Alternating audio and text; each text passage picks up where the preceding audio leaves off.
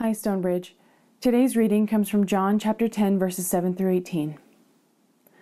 So again, Jesus said to them, Very truly I tell you, I am the gate for the sheep. All who came before me are thieves and bandits, but the sheep did not listen to them. I am the gate. Whoever enters by me will be saved, and will come in and go out and find pasture. The thief comes only to steal and kill and destroy. I came that they may have life and have it abundantly. I am the good shepherd. The good shepherd lays down his life for the sheep. The hired hand, who is not the shepherd and does not own the sheep, sees the wolf coming and leaves the sheep and runs away, and the wolf snatches them and scatters them. The hired hand runs away because a hired hand does not care for the sheep. I am the good shepherd. I know my own, and my own know me, just as the Father knows me, and I know the Father. And I lay down my life for the sheep. I have other sheep that do not belong to this fold. I must bring them also, and they will listen to my voice. So there will be one flock, one shepherd. For this reason the Father loves me, because I lay down my life in order to take it up again. No one takes it from me, but I lay it down of my own accord. I have power to lay it down, and I have power to take it up again. I have received this command from my Father. This is the word of the Lord.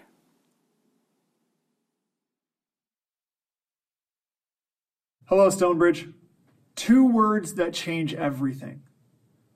That's the title of our sermon series that we are going through as we look at these I am statements in the Gospel of John. Jesus uses that phrase, I am, numerous times to introduce himself to the people around him, to introduce himself to the world, really.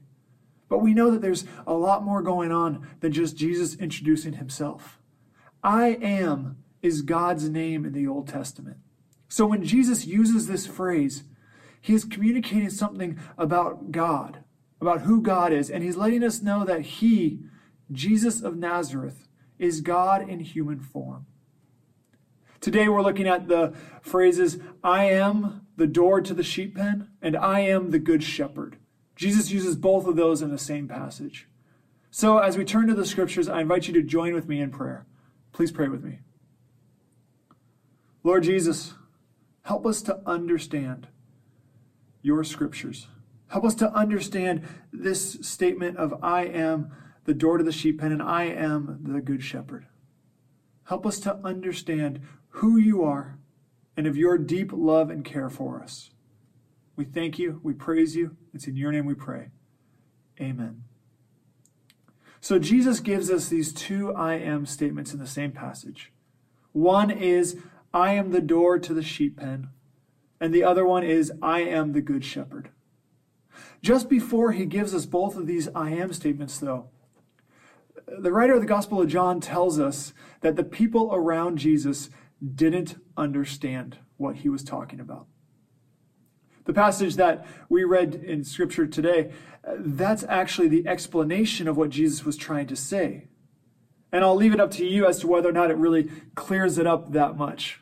But when John says that people don't understand what Jesus is saying, I can identify.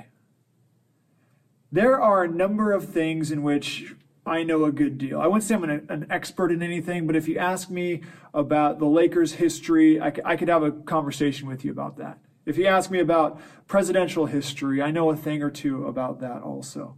You ask me about the Bible, theology, I, I can talk well about those things. What I cannot do is talk well about anything related to sheep, shepherding, any of it. I, I, in fact, that's the end of my vocabulary right there around that. I, I did not grow up on a farm. I did not grow up around a lot of animals. I grew up in the suburbs. I don't know anything about sheep or shepherding. So this whole metaphor, it's something that is alien to me. I don't really understand it as well. And I think because of my own lack of understanding, I've listened to a lot of pastors who have gone to this place with these sheep metaphors where they say that sheep are some of the dumbest animals ever. That sheep are not intelligent in any way, so that's why Jesus is the good shepherd. Because sheep are so foolish and, and so unintelligent that they, they need the shepherd there. Now, I don't know enough about sheep to know whether or not that's true. I don't know if sheep are smart. For all I know, every single sheep could be like a little mini Einstein or something. I, I don't I don't know enough about sheep to know that. What I do know though is that whether or not sheep are smart or intelligent, that's not the point of this metaphor.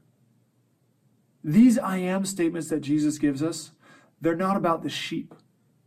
They're about God.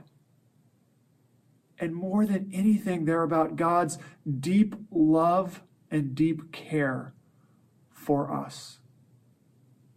If you understand nothing else from this sermon, understand that God loves you, that God cares about you, and that that's what Jesus is ultimately communicating here.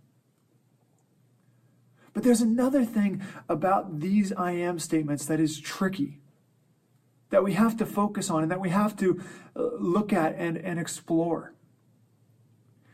One thing that Jesus says numerous times is that the sheep know the good shepherd's voice. That the sheep understand the good shepherd's voice, and that's why they follow the good shepherd.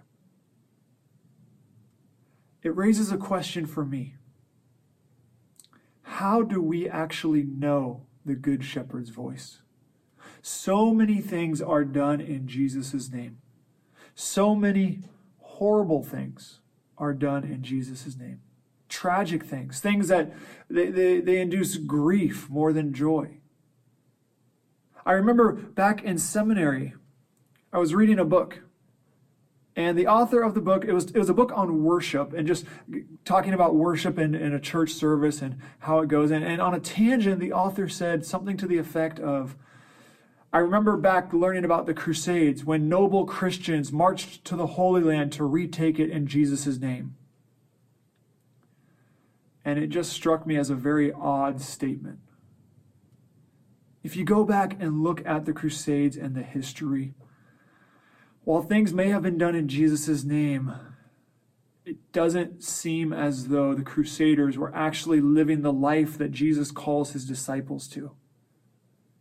And there wasn't much beyond the fact that Jesus' name was used over and over again that really set them apart as Christians. They were just behaving like all the other warriors in the world around them. In fact, one of the Crusades, the, the Muslims who were occupying Jerusalem, they didn't even know that it was a crusade because they thought that this was just another band of mercenaries. They couldn't even tell the difference between hired killers and Christians. A lot of horrible things get done in Jesus' name. The Good Shepherd's voice is what guides us away from the horrible things done in Jesus' name and guides us to a life lived with the Good Shepherd. So it's critical that we understand Jesus' voice that we learn to listen to Jesus' voice. But how do we understand when is Jesus' voice or not? I think that these two I am statements that Jesus gives us, they both in different ways help us to understand the Good Shepherd's voice because they give us core character traits of God. And we can look at our lives and look at the voices that we're listening to and see is this actually God's voice or not? So, this first I am statement I am the door to the sheep pen, or I am the gate to the sheepfold. It, it can be translated either of those. In this metaphor, Jesus is saying that he is the door or the gate, which is kind of surprising because why would you want to be a door? Why do we want to think of our God as a door to a sheep pen? Well, if you look at it from the sheep's perspective, the door to the sheep pen, it, it gives a structure to the life of the sheep inside the sheep pen. The sheep is there, can't go wandering off, can't become isolated. It knows that it can rest there. And then when the door opens up, the sheep knows that it is safe to go out. It's a signal to the sheep that it's safe to go out, and the sheep can be led out to go graze and go experience the world. The door to the sheep pen, it gives the sheep a, a rhythm to life, a, a signal of when it's safe and when it's not. a signal of when it's okay to go out and when it's okay to stay in. That's what the symbol of the door is to the sheep. So I think when we look at the voices that we listen to, if a voice is giving us a, a rhythm and a structure and a, a healthy orderliness to life, then it's probably a voice that is coming from the Good Shepherd. God gave the Israelites the Sabbath as a sort of door to the sheep pen, as a way to structure life, because God knows we need time for rest and we need time to go out into the world and to work. Both of those must happen. And the Sabbath was one way that God established that for the people of Israel. So that rhythm, it's so important. But there's another layer to this as well, because the rhythm that the door to the sheep pen sets up for the sheep, that rhythm helps the sheep flourish. It supports them in their lives. It helps them to live lives that God would want them to live. It helps them to be the best sheep that they can possibly be. It allows them to flourish. So, voices that give you a rhythm or that encourage you really to do anything, not even just a rhythm, but voices that don't encourage your flourishing, those aren't voices coming from God. And that doesn't mean that God's going to make everything in your life perfect. It doesn't mean that flourishing means you get everything you want. It means that flourishing is life lived in the will of God and a life that reflects the character of God. So if there's a voice in your life that is always just trying to make you angry and get you to act out in anger, that's not a voice that is helping you to flourish. Because human beings don't make good decisions when they're angry. If there's a voice in your life that is always trying to make you sad and trying to manipulate your emotions, that is not a voice that is coming from God. That is a voice that is blocking you from the joy lived following Jesus. And I want to say on this one, folks, I don't think the voice of the Good Shepherd can be found too often on social media. Most social media is intentionally engineered to make you angry, to make you upset, to get you to act out of anger, uh, and to raise alarm. So, if those voices are coming in, be skeptical and ask yourself is this voice helping me to flourish? Is it actually bringing me in line with the life that God wants for me? Or is it just always making me angry and upset and trying to get me to act out on that anger?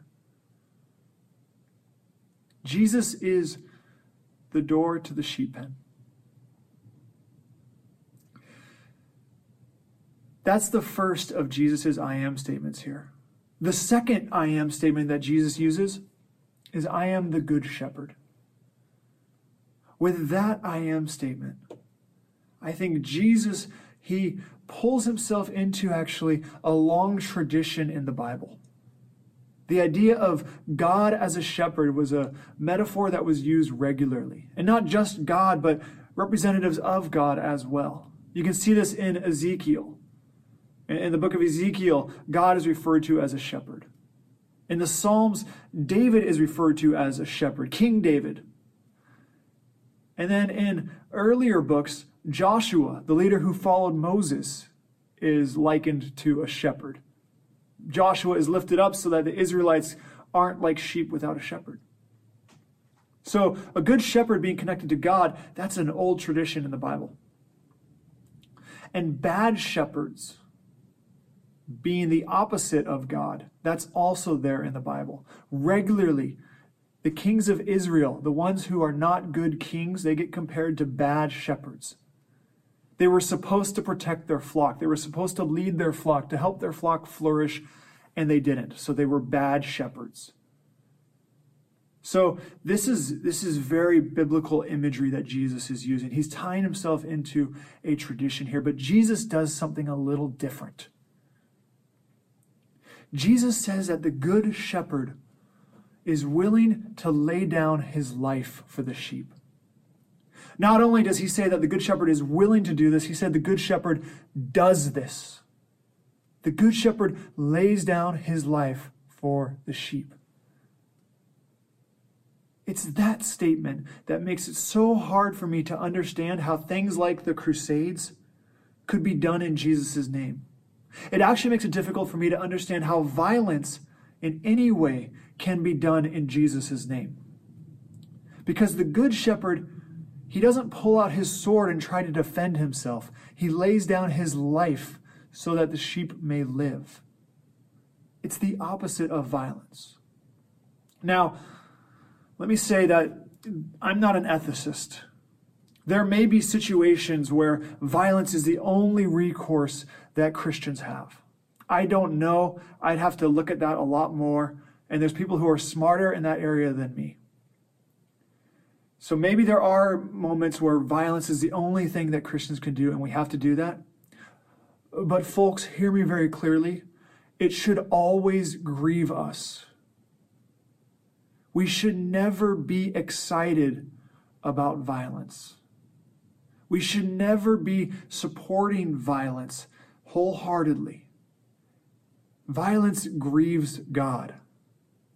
It grieves our God, and it is the opposite of what Jesus did and the opposite of the model that Jesus gives us.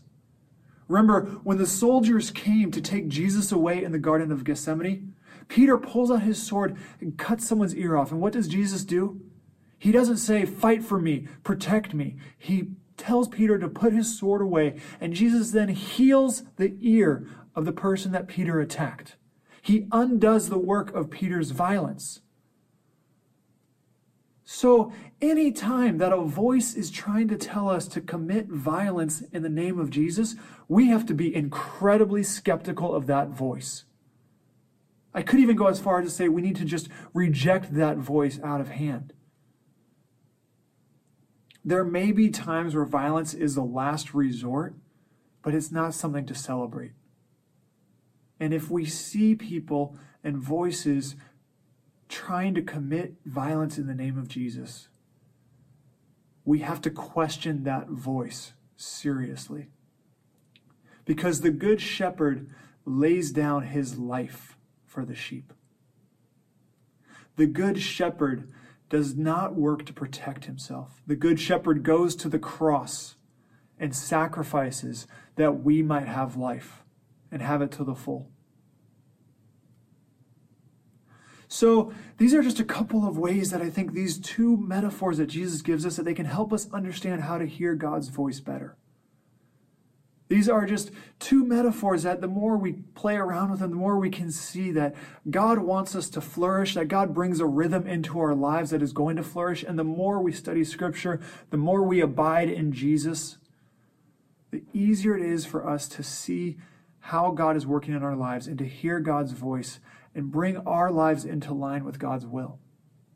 And the more we reflect on Jesus as a good shepherd, the more we realize that God doesn't call us to always just defend ourselves. That God doesn't call us after the advent of Jesus, after Jesus' example, God doesn't call us to pick up our swords and to fight people. God calls us to be peacemakers. God calls us to hear the voice of the Good Shepherd and to be willing to lay down our lives for the sake of others also. It's that idea of sacrifice that the Good Shepherd leads us towards. But more than anything, what these metaphors do, these I am statements, they hit home one of the deepest truths of the Gospel of John. That God loved this world so much that God sent his only Son. And that that Son was willing to go to the cross and that God was willing to suffer that we might have life and have it to the full. So any voice that tries to distract us from how much God loves us, from how much God cares for us. Any voice that tries to get us to be angry and get us to act out in violence against our fellow human beings, any voice like that is not a voice that comes from the Good Shepherd. We need to be skeptical of those voices. And we need to turn to the Good Shepherd, hear his voice, understand the deep love and care he has for us and love and care for this world in the same way our God does. So Jesus is the door to the sheep pen. Jesus is the good shepherd. And there in Jesus, God made known just how much God loves us and cares for us. And may we rest in that. In the name of the Father, Son, and Holy Spirit. Amen.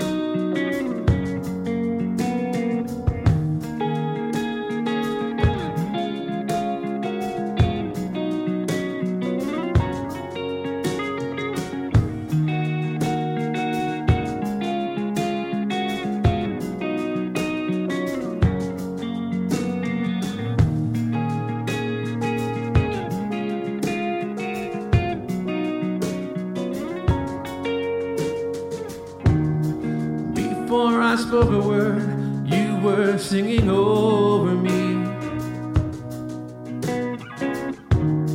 You have been so, so good to me. Before I took a breath, you breathed your life.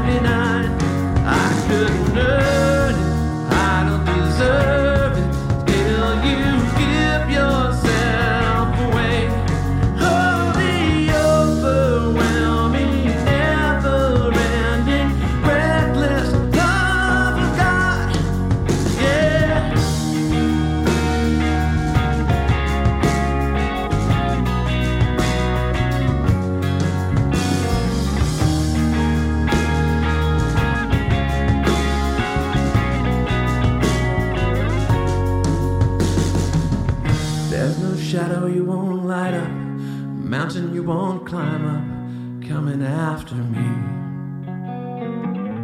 There's no wall you won't kick down, lie you won't tear down, coming after me. There's no